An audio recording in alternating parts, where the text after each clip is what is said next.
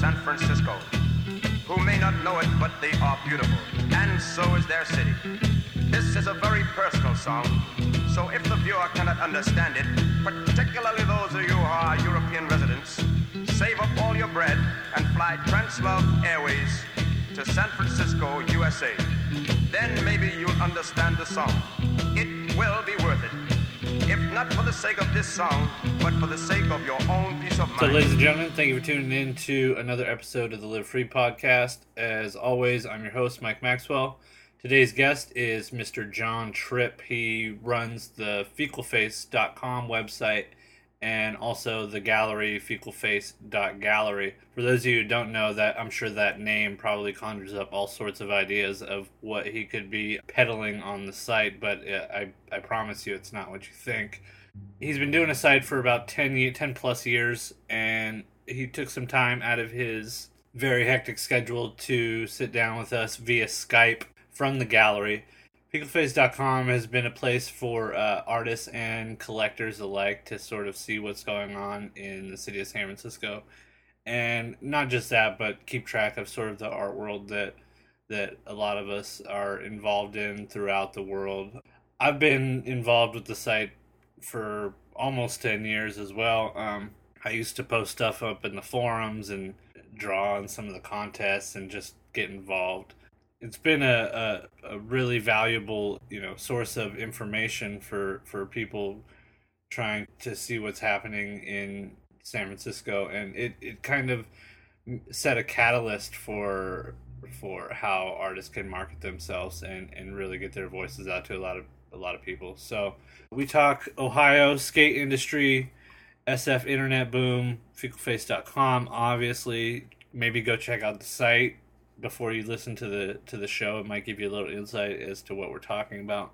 Over we talk about oversaturation, boredom, filmmaking, working class, Paul Urich, tattooing, running a gallery, how he chooses the content, collecting art, uh, not getting high on your own supply, sailing, and Corey Arnold. So, ladies and gentlemen, without further ado, Mister John Tripp.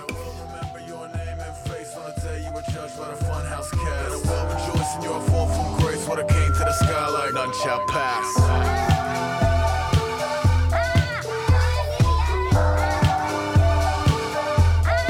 None shall pass.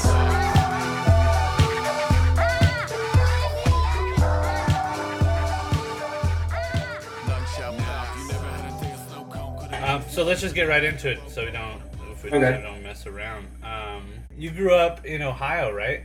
Uh, I was born in Maryland, and my parents divorced when I was just a, a youngster, and then my mom took me to Ohio, so I spent I spent a little bit of time in Ohio. Well, yeah. Pretty much, I guess, my formative years, you'd say. So when when did you get out to San Francisco? Um, eighteen, I guess, is when I got here. I um, was in uh, engineering school in Toledo, and just kind of decided at a certain point, after looking around at some of the people I was taking classes with, that uh, I didn't want to be there anymore, so I got on a Greyhound bus and met a friend that lived in San Francisco at the time, and uh, I went back to Ohio just for a little bit, but pretty much have been here since I was eighteen. And did, did you go and get right into like the skate industry and stuff? Pretty much, actually. I mean, obviously was doing a lot of skateboarding, and then started uh, shooting photos and filming for four eleven Video Magazine, and Um, just filming all the skaters that lived and skated in the city. So because that was that was a big pull for a lot of people to to leave the cities that they're from and go to San Francisco, right? Yeah, during during that time, um, in the uh, mid you know nineties, like there were people from. I mean, I had friends from like Japan, England. Like it just seemed like. At that time, San Francisco was the place to be because... Yeah. Besides uh, even, like, the weird internet boom, right? I'm sorry? Oh, you know what? I better... I should remind myself and you, like, if we... For some reason on Skype, if you if we talk over one another, like, do, oh. like, the radio squelch, it'll totally drop your mic out, and only I'll only be able to hear myself, and probably okay. vice versa. So it's kind of weird how we can't... You want to try to turn the, the cam on real quick? You the can? can? Yeah, it, see the little video button in the in the box? It was. I actually had it on a second ago. Hey, there's you. That's me. It might be a little easier. It's just sometimes I have some issues. All right, I'm turning mine on right now. Hey. Hey, no issues. We could wave, and now it, it'll be as if, yeah, we could have a beard off. I know. Mine's mine's getting pretty long, actually. Yeah. And it's got grays in it for the first time. Yeah, I've got the grays too. It's kind of distinguishing, though. It's called getting older. Yeah. So yeah, that was a big draw, right, for a lot of uh, skate industry besides all the internet boom. Do you think do you think they're connected, or was it you think two just explosions at the same time?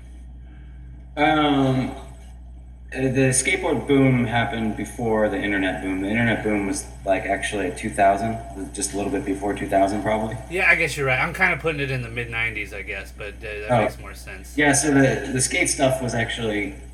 The whole internet boom sort of changed the city and kind of propelled it in a direction that was actually uh, sort of away from allowing people. I mean, the rents increased a lot, and a lot of like um, business-oriented and kind of yuppies moved to San Francisco at that time. So, you know, when late eighties, early mid nineties, like there were the city was much more affordable for a bunch of poor, dirty skaters to move yeah. and all live in the same house and everything. So. It was a, it was a little, a lot different than it is now. Like, the city's just kind of getting, believe it or not, like a little bit more conservative than. I wouldn't even, not, it's not even close to being conservative, but compared to where it probably was a decade. You know, ago. I've I've actually been talking about that quite a bit. How California is much more conservative now than than the perception, like the general United States perception of California. Besides, say, a city like yours. I mean, I'm in a, a very conservative city in San Diego. But the city oh, yeah. as a whole, or I mean the state as a whole, seems much more conservative over the past five years. Yeah, I think it's changed a lot. Um, I think, you know, I haven't really I've been to San Diego and been to L A and stuff, but like I can only say for San Francisco that, uh, God, just going around town, you, I mean, just the, the people that you encounter and everything is just, San Francisco, because it's only seven miles by seven miles, it's such a small area right. that has... As it becomes like safer, you know, you got Stephanie and Chad and everyone that feeling a little bit more comfortable to, to live here, and to, in different neighborhoods too that were a little bit more artistic at one time and a little bit maybe dodgy and kind of kept certain people away. San Francisco's just kind of sort of like how Manhattan got a lot safer and a lot calmer and like less artists and everything. I guess uh, I kind of feel like San Francisco's getting a little. Manhattanized. Say the last time I was up there, I stayed in the Tenderloin, and shit is still rough. Let's not let's not make any. Uh... yeah, yeah, it's definitely rough. Like when I first came here, um, I had a friend that lived here, but I didn't even end up staying with him the first night because um, he just. I'm coming from like my mom's house, eighteen years old oh, in Ohio, you know, right. and he lived on Divisadero Street, and you know, just a skate house with like.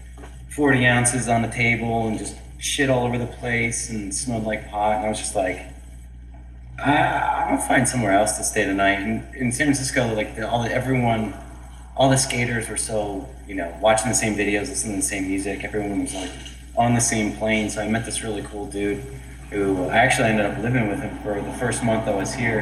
And that was at Hyde and Ellis, which is, I saw three shootings in two nights. Aye, aye, aye. From our corner apartment window, I wasn't like on the street or anything, but yeah, it's gotten like, and it's funny too because as you go up the hill, probably like a lot of cities, it just gets nicer and nicer. But that that line, that border where it's just it's going down and down and down into the Tenderloin, so it's just getting, I don't know, I don't know how much longer. for, for probably good that it's not so sketchy. Yeah, it, it, it, it's pretty yeah, it's pretty sketchy down there still. So, what what year did you start the website? Um, I started the website in two thousand. Uh, I did the zine.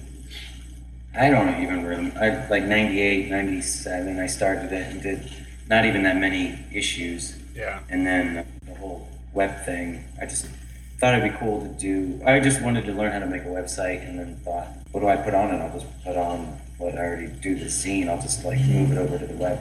I was um. When I heard about it, I was working for uh, Black Market in San Diego, And um, I had a buddy who used to come around and hang out, and uh, he was kind of a jokester. Like, he was the type that would tell you to go to a website where, like, chicks are eating uh, shit or something. You yeah, know, yeah. Like, he was the total type that would do that. And he was like, man, you gotta check out this website, Fecal Face. You're, you're totally gonna like it. And I was like, go fuck yourself. I'm not gonna go go look at Fecal Face. Especially, I think I was at work when he when he suggested it. It's like, yeah. Are you ridiculous? I'm not gonna go check this site out. So eventually, yeah. like, I had enough uh, uh, curiosity to go look just to see if he was setting me up. And found that it was something totally not what I was expecting. Yeah. Around when I first started the site, I had just printed out tons of like Xerox, really shitty fecal face dot com stickers. Uh-huh. That me and some friends, and I would just give them out, and they were just plastered in all the bar, like bathrooms and everything. And uh, like so many people that I later became friends were like, I thought that was just sort of a critique on the whole dot-com explosion that was happening, like fecal face dot com, you know. And they did, and when they finally checked it out, they were like, oh, it's real, and that's a pretty good website. Yeah, it's rad. It's kind of funny. Now that we have the gallery, um, and it, on, on the awning it says fecal face dot gallery, obviously. Yeah, it's, we get quite a few people walking in wondering what that, what is this place? Like, it's an art gallery. What about the name? You gotta tell me about the name. So.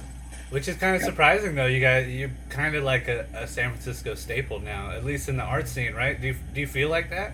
Yeah, I mean, I think that uh, pretty well. I mean, in the art scene, yeah, I think Fecal Face is really well known in San Francisco, and I think uh, pretty well known, you know, just in people. But uh, obviously, some forty-five-year-old guy walking down the street, you know, is not maybe not really into art. He looks up at the awning and he's like, what the fuck is that? Yeah. Yesterday we volunteered for Martin Luther King Day, and we're working in the park, and some guy that's a, like a normal park worker employee was just like, do you want to tell you, like, oh, what do you do? I'm like, oh, I do an art website and an art gallery. Oh, what's it called? And you're like, oh, fuck, here we go again.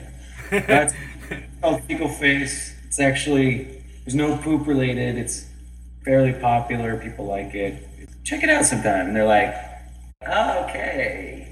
Sure, yeah, you weirdo. It's like, yeah. I thought you were kind of normal for a second. I totally want to laugh at your jokes, but as soon as I laugh, I totally cut your mic all the way out. So I'm kind of like leaning to the side to laugh. So just imagine, like, maybe I'll do a thumbs up laugh or something. All right. That's I was thinking about that. I've noticed that too when I would uh, laughed a couple times too, that you kind of cut off. So yeah, see, it's it's okay for you sort of, unless, as long as you understand what I'm talking about. But since I'm recording on this end, it cuts out anything that you say. So I have to be, I have to try to be more careful. So don't think your jokes aren't funny. I'll just do like a fake laugh.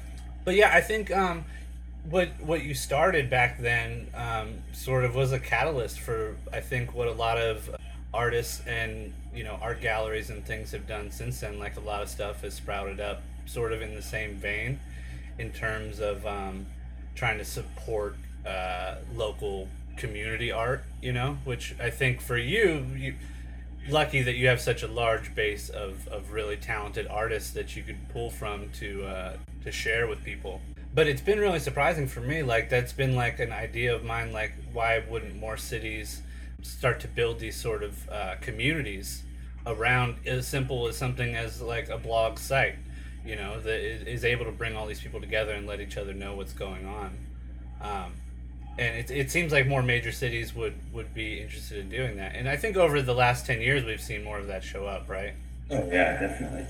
But it seems like it, you can almost tell what, what type of support there are for local artists based on what uh, other people in the community are doing to, to show support or like to to influence and, and inform other people.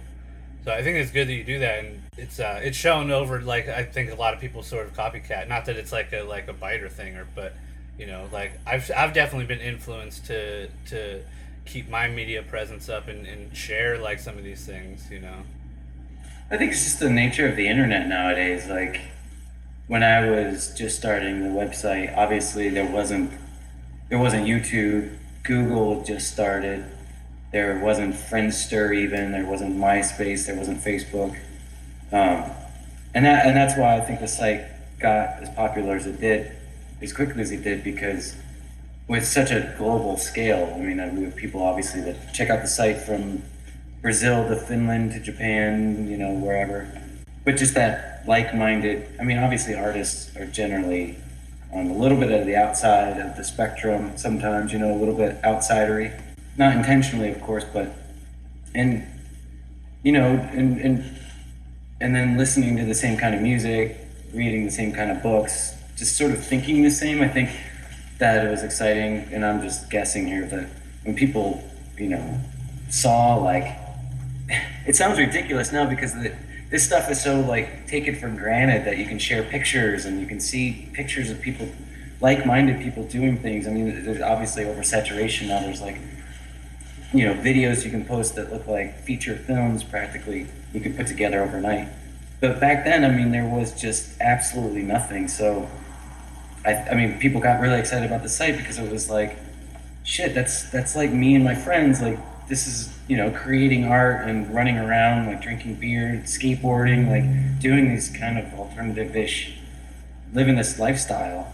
I don't know, you're, you know, people, and a lot of people were, were checking out the site for so long were, um, you know, had office jobs where they were, you know, they're not working for themselves at the time. We were all young, so it's like, I'm just going to waste some time. So that, I mean, there wasn't anything to really waste your time with back then.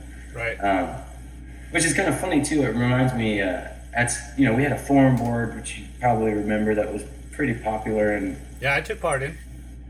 Yeah. Yeah. You were part of the whole thing. And, um, it, I remember, uh, someone posted a letter that they, like, you know, your review at work or whatever. And part of the review, one of the negatives was, checks out fecal face dot com too much. I mean, I think it was like, I'm, I'm I'm stuck here in front of this computer for eight hours. There's nothing else to do. I there wasn't any YouTube or anything like that. So, um, yeah, I think it just kind of kept going and carried on. And but I, I mean, I wouldn't say they're copycats. I mean, there have been in the past, but it's just the now it's just so easy, which is so amazing about the internet, being able to share. And, and find your group of like-minded people. I mean, we're doing a video interview. You're in San Diego. I'm in San Francisco. It's, it's just awesome. So. Yeah, it's it's pretty much the future, right? That's I've been tell I've been talking a lot about how YouTube is literally a time machine. Yeah, yeah, you can go back and like look you at all this stuff. You go fly stuff. back to nineteen seventy and go to a concert in Calgary, no problem. Yeah, I never even think about it that way, but you're totally right. Like. Uh, randomly we were talking about the Iraq war, and I just like I was like, oh, what was shock and awe? Like I just Google and YouTube and like just an like I don't know twenty minutes of C N N of just like the shock and awe, and like, is there anything that isn't on YouTube? I mean, obviously that's a very important thing that should be on YouTube, but it seems like you can find just about anything. I know, it's it's immense. It and I think it's going to be interesting to see how these things evolve, right? For like Once, uh, because we have such a, a free media, in a sense, amongst average people, we've never had this ability to to to broadcast our opinions over such a vast majority of people instantly. Yeah. It's crazy. Yeah, it's crazy. I mean, I think a lot of people are gonna. Um, I don't know. I, I was part of this like meeting thing where some company was trying to figure out what's the next thing. And I just. About the internet and everything, you know. I, I mean, I wasn't. It wasn't that goofy, but it was like for a phone company, and I was like, "Free trip to Chicago, I'll go."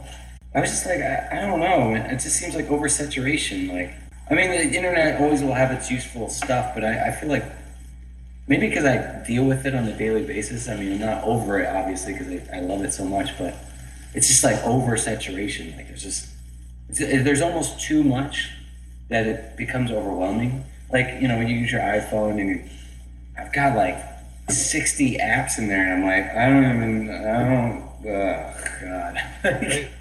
I left my phone at the house just last night, and it literally was like anxiety attack almost, like just that disconnect for a moment. Yeah, it's pretty crazy that, I mean, every second you can be constant, you can be entertained. Like, I have to remind myself, like, it's okay to not have something, like, exercising and then playing with the phone. It's like, it's nice not to have to watch or listen to anything. You do photography Right. Um, I mean, I, I I love doing video stuff and photography and looking at paintings and everything. So anything film visually too, right? related. But in terms of in terms of my own work, I mean, I just have too much trying to. I mean, maintain the website obviously, and, and keep the gallery functioning, and trying to sell artwork, trying to sell advertising. It's there's just so much going on. We kind of get overwhelmed a little bit, and then we have a crappy sailboat that we're just like, let's just, we're gonna disappear for the weekend and like just bounce around on the San Francisco Bay and like peace and quiet. So kind of my respite is just sort of getting away and having some beer and just kind of like escaping into like the quiet zone for a little while. And you guys do, you and your wife do some uh, some road missions sometimes too, right? You just get around about the city, just jump on the bikes and, and have yeah, missions. Yeah, for sure. That's the best part about San Francisco is that uh, walking around or riding bikes, like there's, you're, obviously you're a visually stimulated person like I am. There, um, the San Francisco, it's like no matter where you look, there's just so much, so much to look at, and obviously art shows and paintings and everything, but just the way the city looks. So to walk around and to ride your bike and everything, can't imagine living anywhere else just because it's, it's just so awesome. you, um... You had mentioned uh, photography and film stuff. You, you've done some documentary things in the past, right? Yeah, I put together... Uh, there was actually a period where I stopped the site, like around two thousand two, maybe, for four months, five months. So I did a little short on Michael Leone, I don't know if you remember, and one on Paul Urich. And I did a little short feature for um, an art show. So... I, I thought for a second that I was just going to try to dive into the whole doing film stuff, but I got really excited about maintaining a, uh, like a, a filmmaker's blog. Like I created this blog and I kept trying to improve the blog, trying to make it, make it look a little bit, a little bit cleaner, a little bit nicer. And I realized like, what am I doing? Why am I spending all this time? I'm working, I'm spending more time working on this blog practically than I am on the film that I should be making. So then I decided like, I love filmmaking, and hopefully I can do a lot of that through the site, just little shorts and stuff. And I just got a new camera that does like super high-res H D video. So I get to scratch the filmmaking itch that way, but I just I just love working on the site so much. So yeah, it's kind of man. I um I'm currently working on a film with Mike Giant right now that uh, I think will be out this year. That we've been doing we've been filming for about a year and a half. We're doing like a tale of two cities type of thing, like uh, a San Francisco artist and what it's like working in the city there, and then a San Diego artist, me, and what it's like working in the city here. Uh, pretty excited I, about that. I was just gonna say I, I I remember hearing about that or saw something somewhere about it. Yeah, that the last trip up to the to San Francisco, we uh, filmed me getting tattooed. No, I think I think we're pretty close to done. Dude just went and filmed both of our family members, got all the inside scoops. But um, I really I really liked that uh, the the two films that you did. And you said uh, the one was Paul Urich, who is currently in your gallery right now, right? Yeah, this is his um, second show here in the gallery. Let's give Paul a shout out. I'm a I'm a big fan of his. Yeah, this is his uh, second show, and he was we. He was the very first artist because he was my roommate at the time when I started Fecal Face. Uh-huh. So um, yeah, he's he's been around since day literally day one. I think when I ran the gallery in San Diego, I ran the Voice Gallery. I think he was either the first or second artist that I that I showed down here. I think it was the second. I remember that. Um, he, I think he was like he really was working super hard trying to um, take it a certain route. And then got like frustrated with how a very popular big gallery like treated him or something, and I don't want to put words in his mouth, but yeah. I know that he he he quit making art for um, not even he never really quit making art at all, because once he quit making art he just turned and decided that he got really excited about learning as much as he could about tattooing, and uh, so he's been tattooing for like the last couple of years. And that's mainly what this show is. It's sort of an homage to like the tattoo old timers. Uh-huh. So a lot of the work is in style of that, like just sort of flash art. And he's opening up a tattoo shop here in San Francisco on fourteenth Street, like matter of weeks. The thing about Paul is that he just follows his instinct. I feel sort of the same way. Like, a lot of times I don't feel like I don't make a, those next steps because I'm I'm interested in, in exploring and trying new things, and maybe it's like not uh, getting into that formula of how everything fits in that particular gallery museum structure. You know, how to work within mm-hmm. those systems isn't that important. It's more about making the work. Yeah, and being a creative person, it doesn't. I think that it kind of lends itself to sort of uh, you know, being interested in so many different things, and, the, and your life is so short. And I, I think as we get older too, you realize that, you know, I'm not going to be alive forever, and I want to I want to try this out. I want to try that out. Like, I, I have so many different interests. Me, on the other hand, you know, I've, I've had these kind of different interests, but I'm more like, I'm. This is what I do. I'm gonna do it well. I'm gonna work really hard. Yeah. yeah, doing this podcast is another one of those things where it's like I, I want to do a lot of different creative things and, and and get my hands involved in a lot of different types of projects and just have fun with it, you know? Yeah, what you're doing is, it's just so awesome to be able to, uh, by talking, I mean, I, as an artist, I imagine you spend a lot of time alone. Uh-huh. I mean, re-running a website, I spend a lot of time alone. So um, it's nice to obviously get other people's ideas on different subjects and learning, like talking and engaging with other people. Yeah. So I mean, I just imagine for you what you were talking about. Just doing a podcast like this would be pretty awesome. I got a couple questions from some Facebook uh, listeners of the show for you. Uh, so uh, Kent Bates of uh, from Facebook wanted to know if um, you had plans to expand the gallery at any point. You know, that's, that's a that's a timely question because. I mean, I've always, uh, like, as things kind of work out, like, I, I feel, like, I think it's better to uh, slow and steady wins the race. There have been opportunities where I could have, you know, put my neck out there and got a bigger space and, and just sort of, I, I, I'm kind of a stressful person. So, and I, I like my quality of life.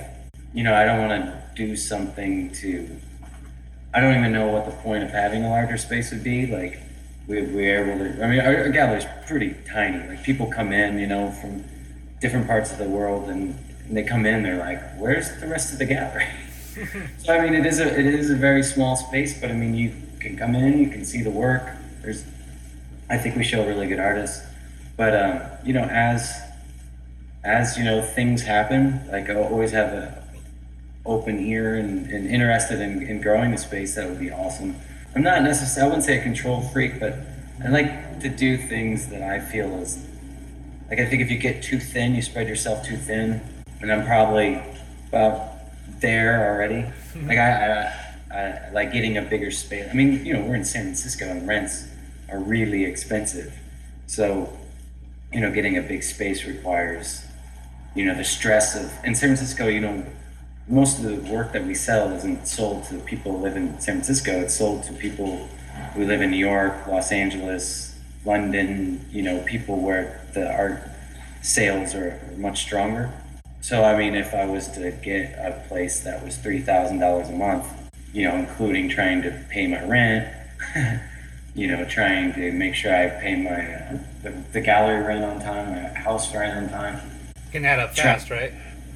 Yeah, and, and people, you know, you have to pay, obviously, an artist a huge percentage of that those sales. So the idea of having to every month sell like ten thousand dollars, fifteen thousand dollars worth of art gives me an ulcer just thinking about it. And then and that's not even including like trying to run a, an art website that is updated, you know, like hourly. So I had another question um, oh. from the Facebooks too, from Jesse Kerr, who was wondering, um, I, I I would imagine that you get a plethora of things sent to you on a daily basis, good and bad and bad and bad, uh, I would assume. I don't know if that's the truth.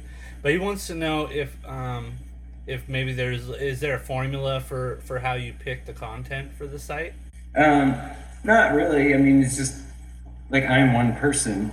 So obviously I have my own opinions and likes, and I've got a, the kind of art that I like, and just, it just sort of hits you. I mean, I, obviously I've been looking at art every day for like the last ten years plus, but I mean, you know, on a daily basis, that's that's what I do. So it's just kind of like uh, something that like strikes me a certain way that uh, it's somehow seems.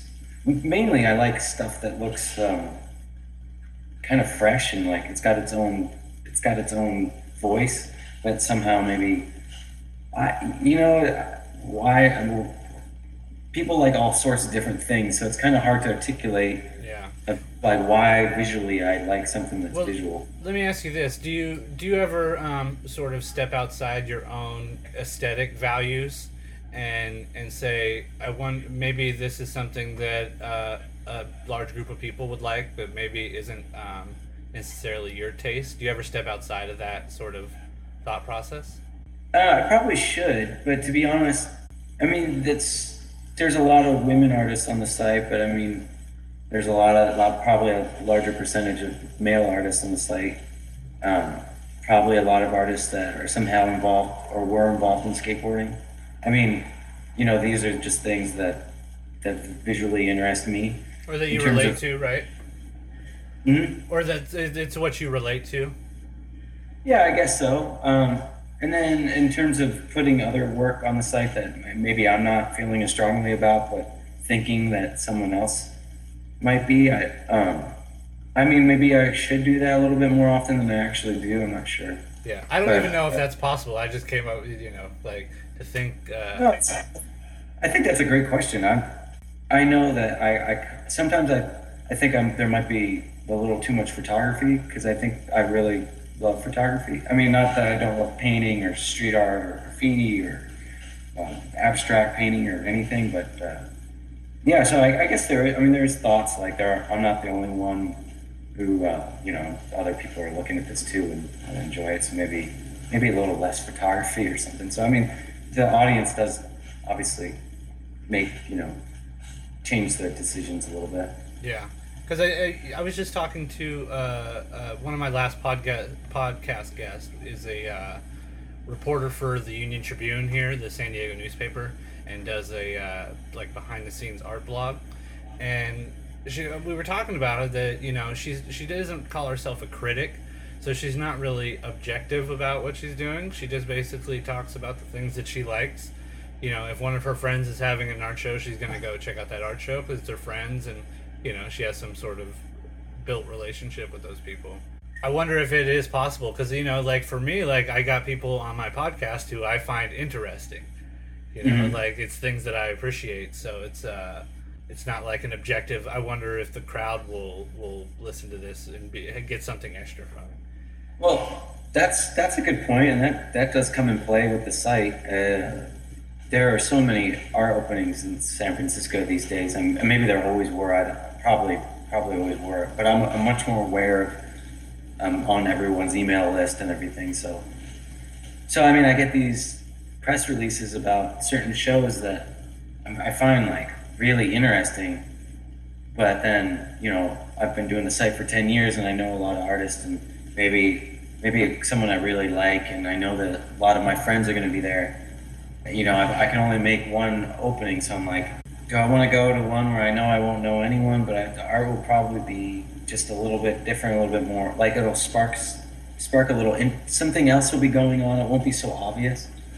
Or do I enjoy myself a little bit and get some work done at the same time? Because, you know, I start work at like nine, nine thirty in the morning, and then generally try to work till like six, and then then you got some food, and then you're out, you know, checking out art openings. So when you're working all the time, you know, you're trying to.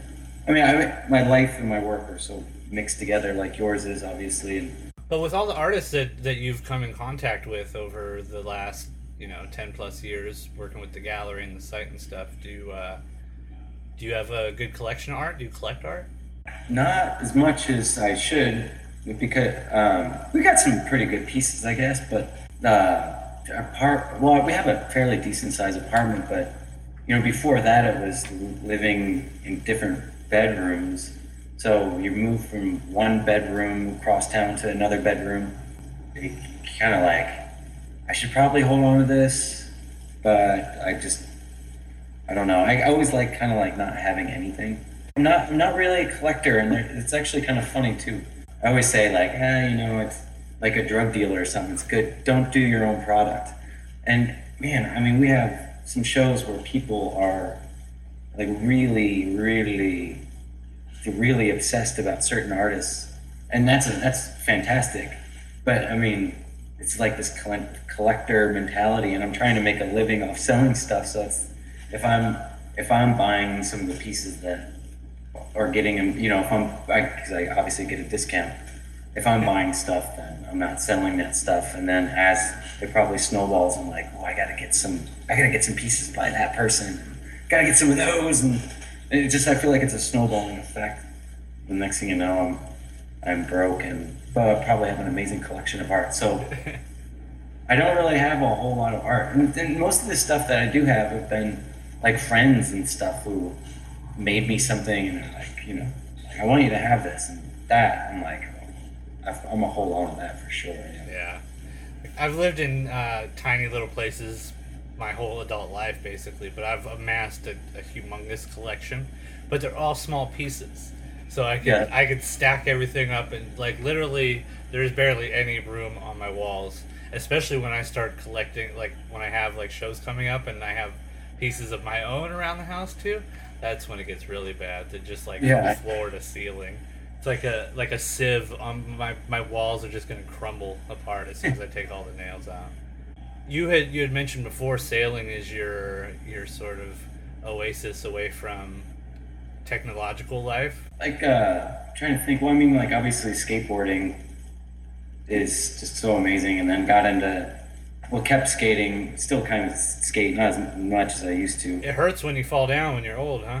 Yeah, yeah. I do a lot more dorking around as opposed to, like, real skating, so a lot of, lot of no complies and stuff like that, but, uh, so... I surfed a bunch. It was also getting away from the computer, and you know, that's why people do fun things like that. But sailing is just, San Francisco is so confined, you know, it's like I said, seven by seven miles.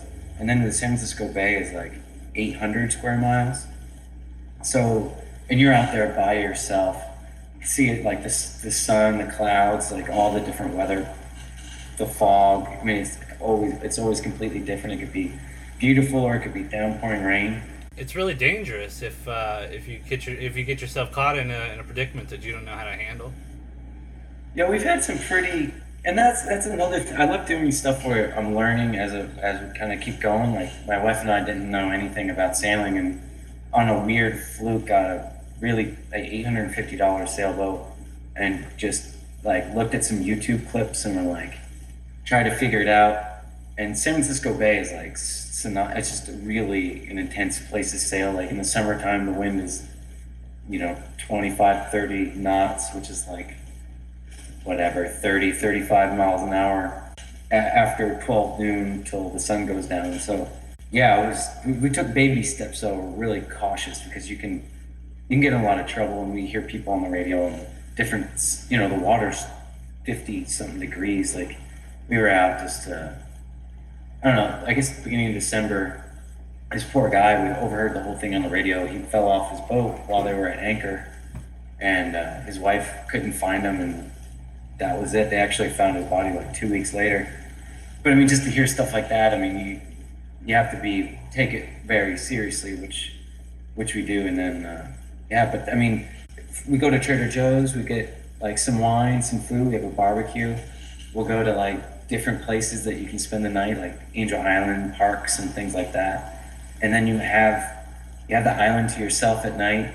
Like I said, we spend like forty dollars the whole weekend. You know, if we were in San Francisco, we'd go to a bar, go out to eat, you're talking like hundreds of dollars. So it's like, when you don't have a whole lot of money, and it's just an experience that like, I don't understand why people don't do it, or why people think that like sailing is some sort of elite, you know, fan. I mean, that that's probably out there, but our boat, when we probably pull up, it looks like it's got just mud. It's all dirty and rough. And who cares? I mean, you know, I, I don't know. You gotta just, you gotta try new stuff. So we're actually like, well, we still sail every weekend, but I mean, when you kind of, we're starting to really get it down, and we're, we'll probably, we're gonna start racing this uh, summer, which is like, just another added thing to learn and try to figure out and stuff. So it's just, it's beautiful. It's amazing. Like for um, New Year's Eve, we went to Angel Island. It's got this huge island in the middle of the bay, and it's pouring rain, but we have our champagne, and you can see the fireworks going off in San Francisco, and you're just like, why would you want to be crowded into a bar like right now? It doesn't make any sense. Like, this is just so amazing. So. Yeah, that's awesome. Is there is part of the um, do you get kind of a rush from the from that danger aspect? It's a little late after we just made it sound all beautiful and serene. Yeah. It it gets like frightening, and it, but that that is a. Uh, That's fun, I guess. Like, we've gone out the Golden Gate, underneath the Golden Gate Bridge, and that's, you know, heading out into the ocean. And, uh, you know, then the swells are really coming in, and we've, we've been really shit pants scared before. We, you look back and this wave is like towering over top of you. Um, but yeah, you, you, like with those little baby steps, like we go out a little bit, we, we, you know, follow the weather very seriously when, in the wintertime when we're going out there. So you, talk to a lot of people, so we know when to do things, when not to do things, so we'll maybe know that we can do a little, like we just kind of test the waters a little bit each time to get a little bit of, get our confidence built up and learn new things and how to deal with different shit. But, Are you still getting yeah, better at it? What's that? Are you still getting better at it, learning new things still? Oh, yeah. I mean, I'm trying to just, it's like you're driving a car with a stick where the ground is moving. And it's top, I mean, there's just so many different factors that are going together at once. And you're over water, so if you fell off the boat, I mean, we, we do it safely, but we sail at night, you know, and the boat's heeled over, side of it's like the rails in the water, and it's so fucking beautiful. I, I don't know about the, the danger element. I mean, I'm sure, like, I grew up skating and surfing, so there's probably a little bit of that too, but if you're safe, you know, it's not, it's, it's not that dangerous, but you have to, like, you know, no one plans for, like, when shit's the fan, shit's the fan, and you just try to be as prepared for it as you can be. Yeah, right. But, you know, uh, we could we could have run into trouble just going outside on the street. Yeah, definitely. I mean, we took out, a year ago after Thanksgiving, a little over a year ago, we took out some of my wife's family. Unpredicted, the storm came up, and it was just the wind had changed, and it wasn't forecast to do any of it. It was, like, fifty-five knots. That was the scariest, I think. There's just been some, how you just kind of click into sort of a get shit done mode. With a, you know, we practice man overboard drills and stuff like that, and we sail all the time. So when we get in situations where it's like focus, or like we've had our motor die in like a super narrow channel with like waves splashing all over the place, but I don't know, Jessica and I were like somehow, I mean, super narrow channel, somehow got our sails up and sailed out of there, and we're just like, that was incredible. We were like rock sailing rock stars. Like, how the fuck did we do that? Ends up we becoming both... natural instinct, sort of muscle memory.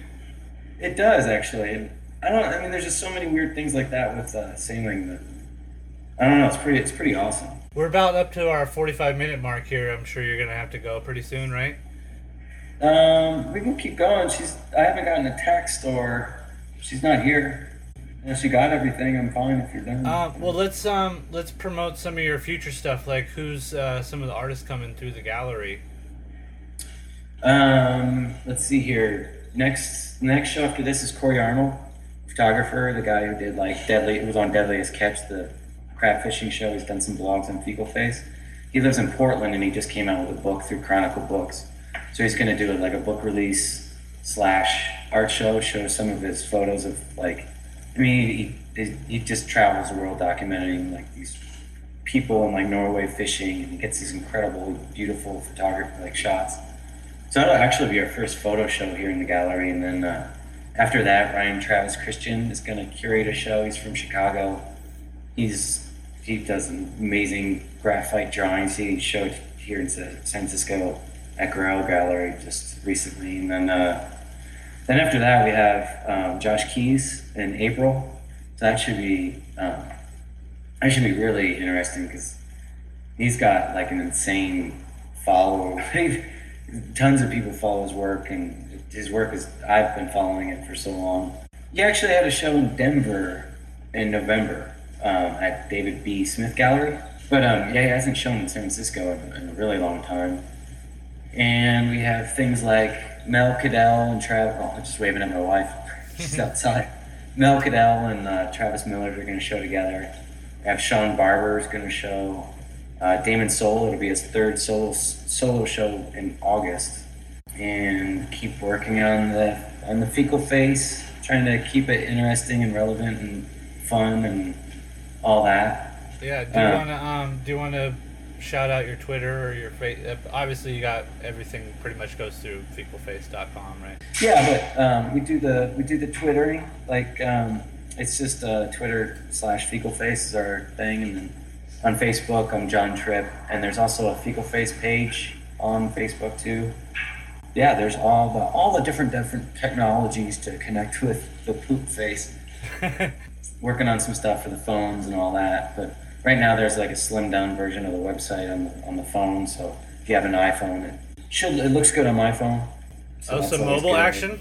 I have lots of work to do on many different subjects, but I want to say. Um, Well, it doesn't even matter because I, I haven't made up my mind yet, but I'm in the process of really considering doing something that'll be really, really, really unique in the next, I'd say, two to three months.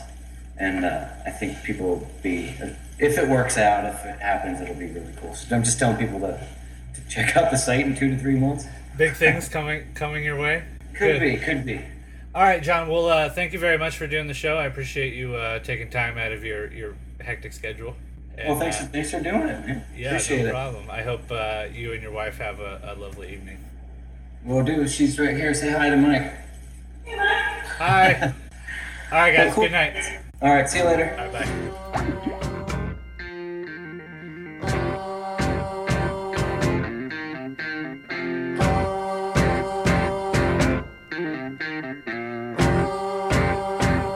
bye. Butterflies drowned in wine. I'm headed into town,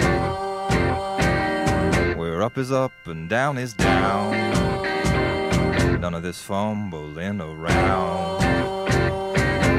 Oh, phantom fingers, straighten the phantom tie.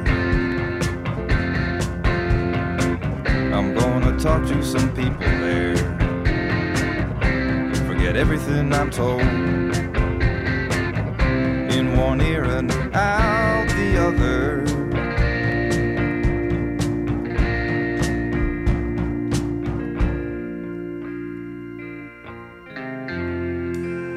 An eagle flies right through my mind.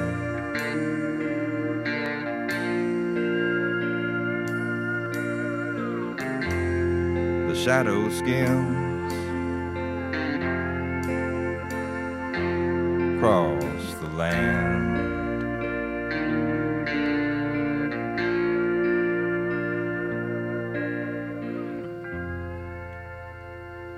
Some people add and some subtract. I love an expert, I hate a hack. You got to bust up a sidewalk sometimes to get people to gather round. And I'm prepared to do whatever it takes. I'm prepared to do whatever it takes.